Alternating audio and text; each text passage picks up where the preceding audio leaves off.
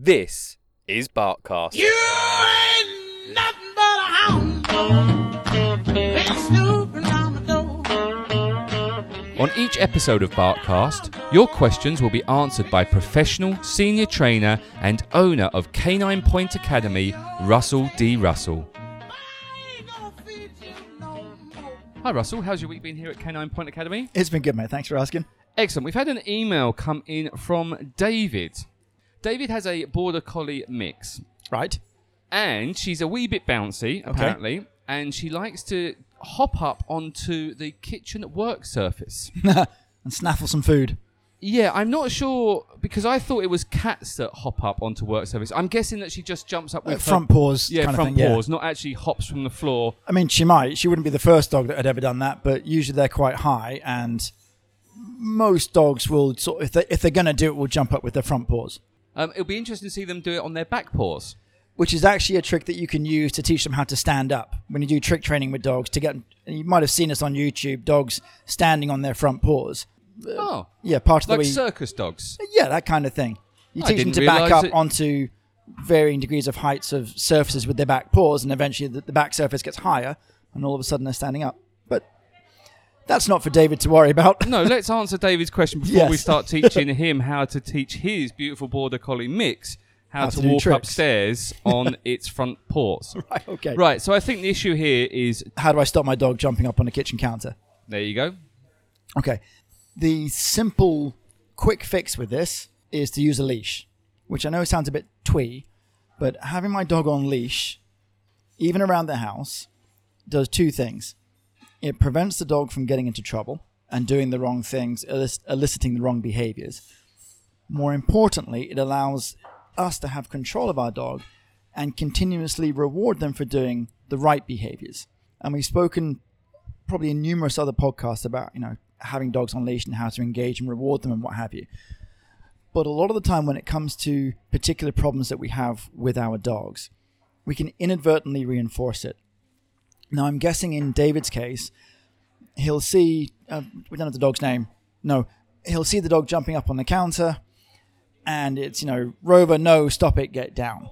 Uh, It was a she dog, so I'm not sure you can use Rover. Roverette, Roverette's good. Roverette, no, that. get down. Off you go. So we'll give the dog some attention at the time of which they're doing the behavior we don't actually want.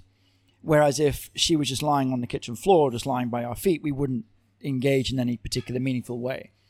The problem with operating in that manner is we're only giving the dog attention at the time when they're doing the things that we don't want. Whereas I want to give the dog attention at the time when they're doing what I do want them to do. Because dogs are very simple behaviors that I do that have reward attached, I'll do again. If there's no reward or consequence, I'll stop. Can I jump in there? Of course you can. But Roverette, when she does jump up onto the kitchen work surface, It's quite there is often a- being rewarded. is being rewarded because I'd imagine there's a tasty little treat up there. Yep, she's being rewarded from me shouting and screaming at her, or David in this instance. And equally, yes, there might be some tasty morsels that I can jump up and snaffle. So there's a lot of reward for me doing that particular behavior. So of course I'm going to do it again. And I, I get this from a lot of clients. Well, how do I punish my dog? How do I teach my dog? No, don't do that. And a lot of the time, the best way of doing that is saying, yes, do this instead, and drive a lot of reward and attention to specific behaviors that you want that are better. And therefore, the dog's like, well, hey, if I just sit or lie here or go on this bed or I chew this toy, that wakes you up. That drives your attention to me. I might get treats from you for doing this. Ergo, it negates the need to do the other behavior. You mentioned before that having a dog on the leash, or lead, as some people would call it. Yep. Would you use, and, I- and I've seen, and the reason I'm asking is because I've seen some little leads that you use which are only about, Like I don't tab know, leashes? Yeah, like a six inches No, or this, nine inches. This is more about having them on a, a, a normal standard six foot leash, which I have. I'm holding the end of, or it's under my foot. So, for example, we're okay. If we were sitting in your living room doing this, just having a chat and what have you, I would have my dog with me. I can be standing on the end of the leash. So if she's lying here next to me, just chewing her toy or just chilling out, I can be rewarding her either with my attention, that's a good girl, maybe give her the occasional treat.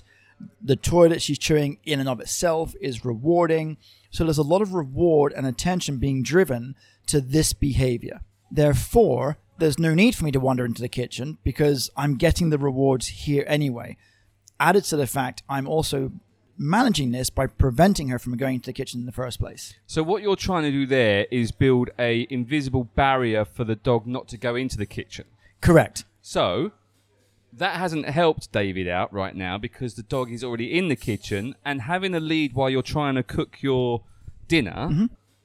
It's difficult. is very difficult. Yeah, owning it. No one said owning a dog was easy. Okay, That's so true. yeah, there are. We, we do have to work through some of these processes, and some of them are trickier than others.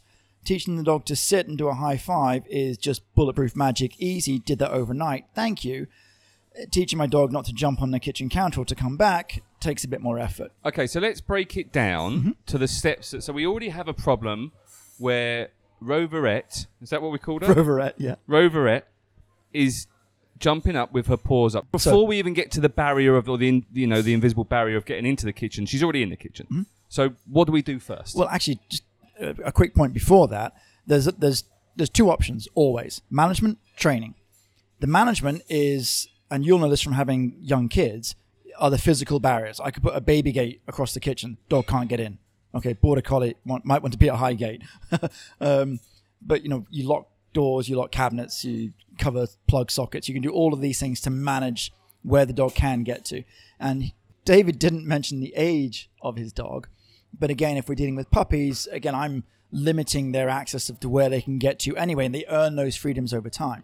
Now, going back to your point of, yeah, I'm trying to cook dinner, I don't have the wherewithal or the time or the ability to focus on what I'm doing over the stove when the dog might be doing something behind me. If you're only ever working with your dog in the situation that you need it to do something else, you're very likely to fail.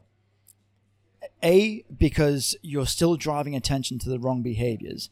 And B, you're not fully engaged with the dog. You're engaged with whatever else it was that you were doing.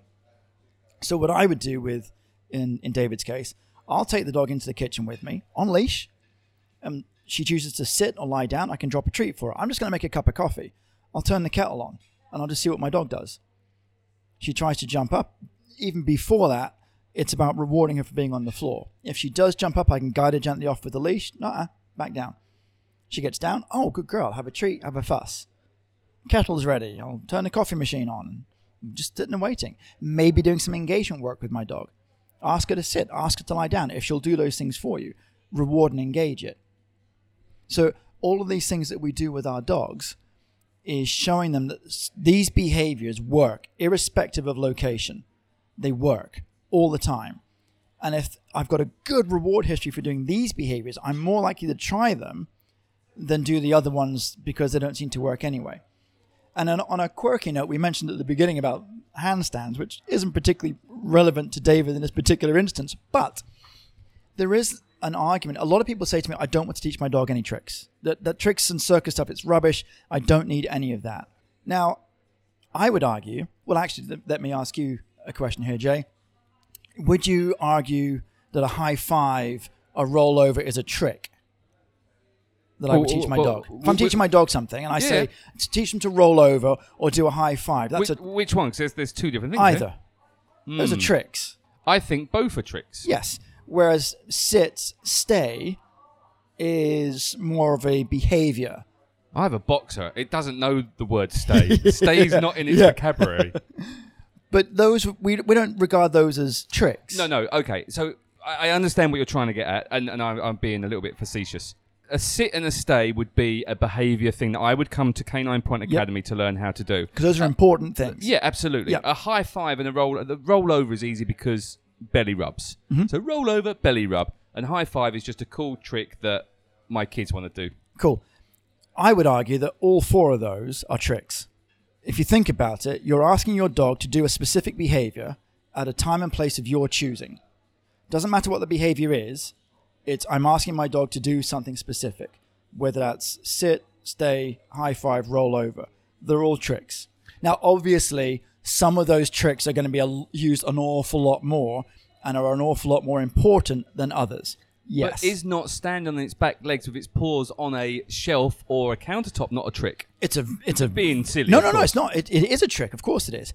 The differential would be when we talk about tricks and so forth is we look at tricks as being those quirky behaviors that I really don't need. The only benefit of my dog being able to do them is to show off to my friends.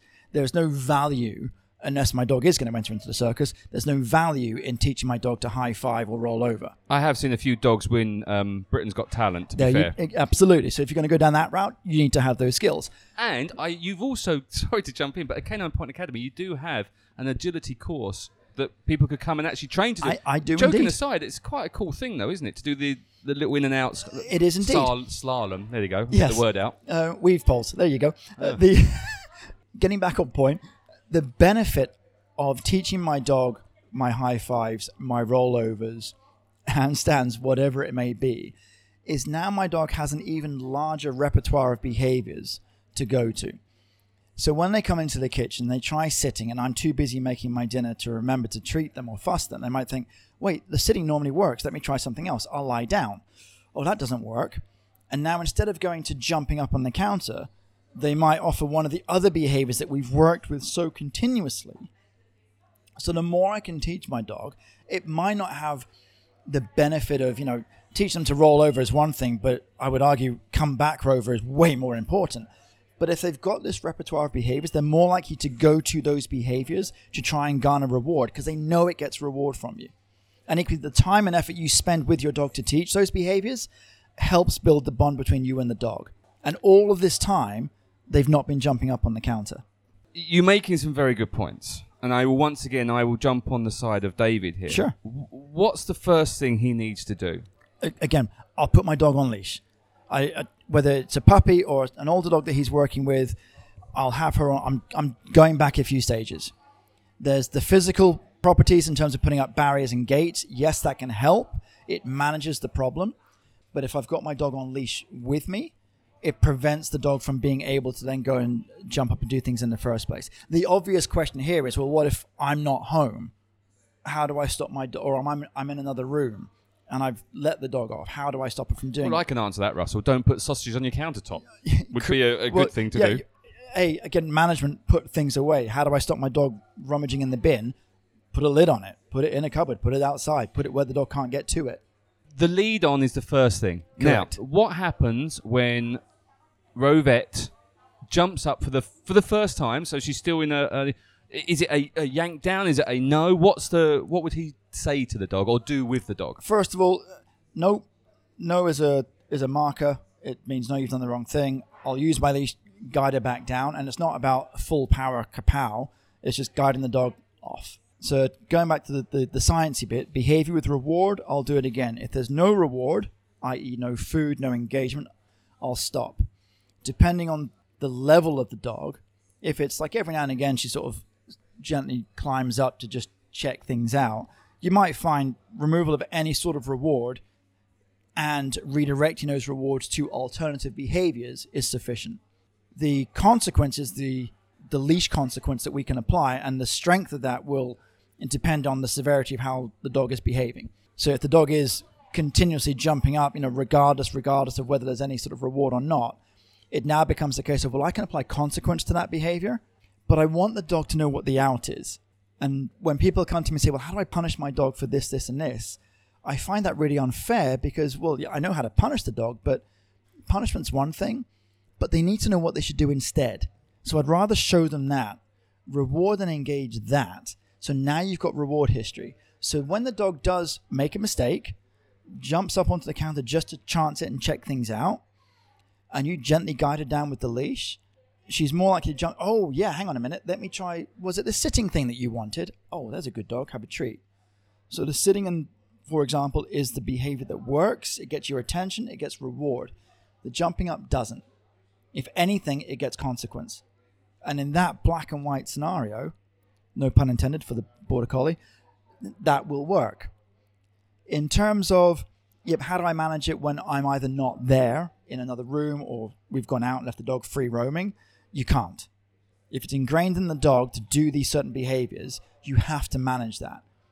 I've got to train it, but I've also got to manage it for those certain times. In the same way, if you want needed to pop outside and you've got a baby in the house, you would put them in a cot, you'd put them in a pen, you would manage, or you take them with, you'd manage that situation. You have to do that with the dog. until you can reach a point where the dog knows these other behaviors, like going to my bed and chewing my toy, are much re- rewarding and enticing, and that other behavior doesn't work. Cool. Well, there you go, David. And if you do want your border collie to walk on its front legs, then give us a give us call. a. Yeah. So At and, and Canine Point Academy. with a, with a border collie mix, he's I'm guessing got a really cool dog with a lot of drive, either for food or for toys.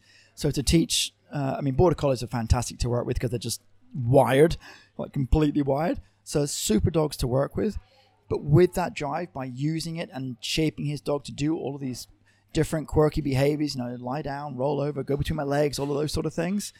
It just gives his dog much more of an outlet to perform and therefore more likely to redirect to those behaviors. There you go. Thanks, Russell. Thanks very much. Cheers. Bye. Bye. If you're looking for professional training or somewhere to board your dog, either short or long term, then check out Canine Point Academy. That's caninepointacademy.com or go to Facebook and search Canine Point Academy. Barkcast was created and produced by Shark 13 Productions. If you are looking to start a podcast or would like to learn more about how a podcast can work alongside your current marketing plans, then contact us now at j at shark13productions.com.